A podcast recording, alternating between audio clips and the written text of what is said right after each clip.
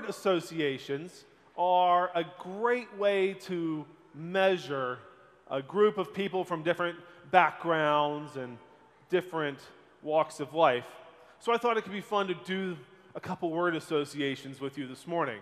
So first, when I say tomato, you say... All right, good, we're getting moving. When I say starlight, you say... When I say Super Tuesday, you say, I'm just kidding. We're not going to do that one this morning. Okay, here's one that might be a little bit of a stretch, but I know a few of you will be able to get this one. When I say that team from East Texas who cheated the World Series a couple years ago, you say, perfect. And the last one, when I say born again, you say,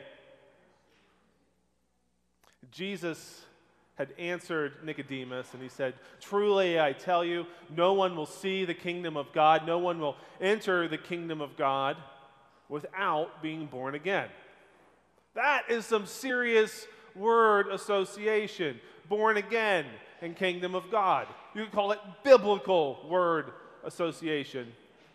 Being born was hard enough for me just doing it once, and it's not because I have an unusually large head.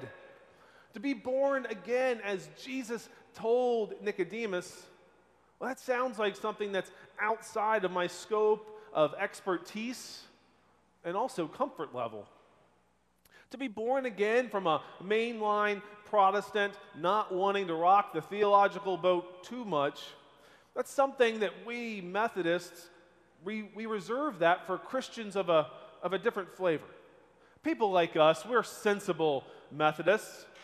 And we don't know what to do with what Jesus told Nicodemus in the middle of the night. We don't know what to do with this idea of being born again to see, let alone enter, the kingdom of God. If we knew what to do with this command from Jesus, we would most likely be in a different congregation this morning, part of a different community, where language of accepting Jesus into our hearts, knowing the day of said declaration, marking that day on a calendar, our born again anniversary, where that's common vernacular and practice. This would be a community when prompted with a word association exercise of when I say born again, you say, the response would be confident, it would be unified and wouldn't leave many of us looking for the closest exit so we can get out. Nicodemus had compartmentalized his faith, and he was missing the spiritual reality that Jesus was speaking of. And instead, Nicodemus opted for the impossible logistical feat of physically being born again. We'd like to skip over this response from Jesus to be born again. The original Greek word for this is anothen. Anothen. This response to Nicodemus. After all, it was Nicodemus who asked the question. I would love to skip over this impossible response. I didn't ask the question. Pastor Ed and Pastor Jeff didn't ask the question. I know you all didn't ask the question. And Jesus' response, it was directed at Nicodemus. So it would be great if we could leave this logistical nightmare of being born again at the feet of Nicodemus. Leaving verses 3 and 5 to Nicodemus would allow the rest of us to jump ahead to verse 16, for God so loved the world, a favorite among college football players and Christian modern interior decorators. Jesus didn't tell his disciples as he called them away from their nets and their families that they had to be born again. This word association conundrum, it's Nicodemus's problem. Why can't we just end the sermon now and all go home or go to brunch? The word that we and Nicodemus trip over like a child's shoe left on the floor in the middle of the night. This word, anothen, is what separates Christians into different born-again tribes. To be born anothen, as instructed by Jesus, is to be born anew, to be born again, or to be born from above. Each of those words have slightly different definitions. Nicodemus is the only person in the Gospels that Jesus spoke these words to. Except the you, and you must be born again, you must be born anew, you must be born from above. That you is plural. You all must be born anew. We, all of us, everyone must be born anew. Nicodemus was a Pharisee of Israel. So his midnight meeting with Jesus meant that he was a representative of an entire group of people. This midnight encounter that Nicodemus had wasn't just an exercise for him in seeking information about his own personal salvation, which is why Jesus responded to Nicodemus with a you all you. We've been lumped in together, some of us unwillingly, into Nicodemus's middle-of-the-night encounter with Jesus. But for as long as I can remember, and I'm a cradle United Methodist, I can't remember a time of being told that I needed to be born again. That was for someone else to do. That was for the church down the street. Not us. Not United Methodists. After all, we're the happy middle ground that families find when a Roman Catholic marries an evangelical. To consider what it means to be born again, it leads me to think that we need to add a weekly altar call to the end of the service. But if that becomes the threshold of being a real Christian, we begin to contradict everything that Jesus told Nicodemus, everything that Christ is telling to us. To be born again, that's something that God does. It's not something that we ourselves are capable of doing.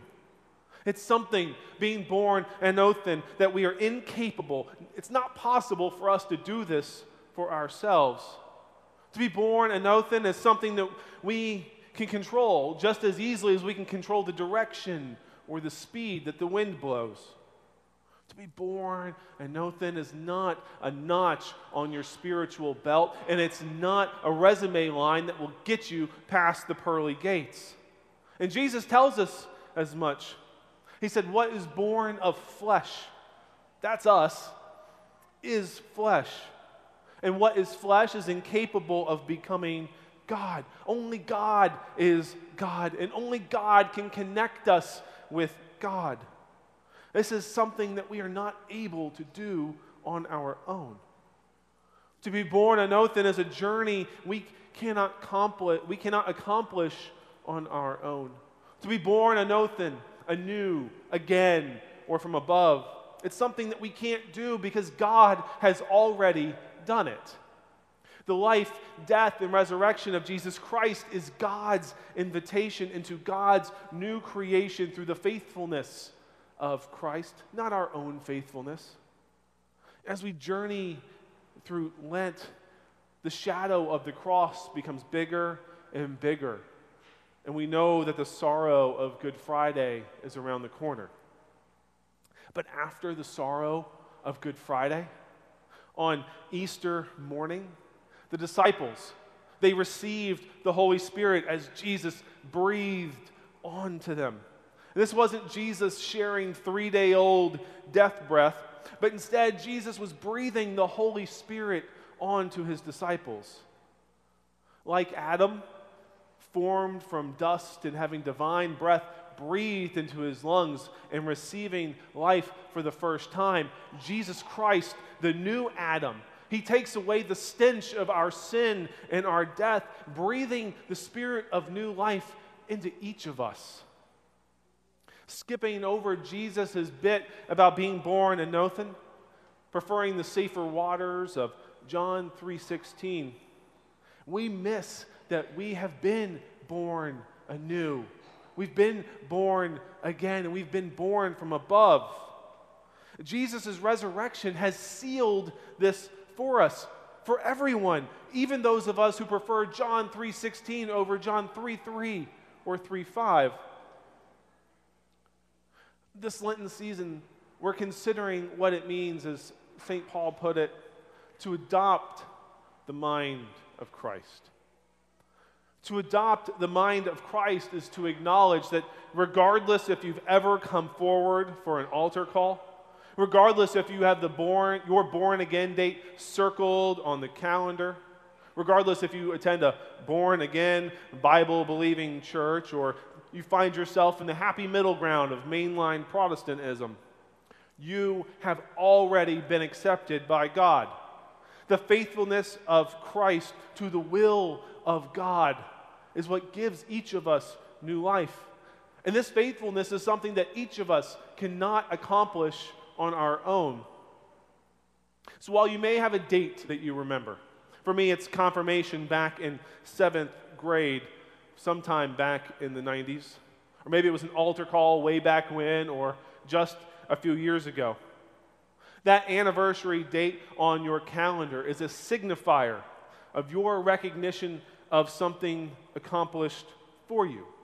Whether you knew you needed it done or not, whether you wanted it done or not. Hold on to those dates. Keep them circled, but don't forget that the sorrow of Good Friday does not last indefinitely. Folks, we are an Easter people. When the stone was rolled away and Mary found Jesus in the garden, she first mistook this new Adam for the gardener, for the caretaker of the garden on this first day of new creation that we are all waiting for. What Jesus accomplished for us, it remains an if-then statement. If you are born again, born from above, born anew, then you will see the kingdom of God. Then you will enter the kingdom of God. Jesus has accomplished this for us today, now, and it will always be true for all of us, for everyone. There's no asterisks. This is not just good news. This is great news. Some of us might even call this awesome news. And this awesome news that we celebrate today, we will celebrate as we gather around the baptismal font. And when we gather around that font, we are reminded that each of us has been born anothen through the water and the Spirit. And we will remember that today, later this morning, as we celebrate the baptism of Eliza Charlotte. Being born again, it gives each of us new sight. We are able to see Christ in the darkness of night. We are able to see Christ while the shadow side of creation still looms. But we're able to see him not as the gardener, but rather as the new Adam, the first of God's new creation. Seeing Jesus and trusting in his faithfulness, it's enough. And it frees us to see all of creation with new eyes. The darkness, it doesn't seem so dark because we have the light of Christ, because of his faithfulness and because of the love of God. It shines on each of us. It exposes our born anothenness to the world, but more importantly, it shines our born againness onto those of us who doubt our own enoughness. Thanks be to God. Amen.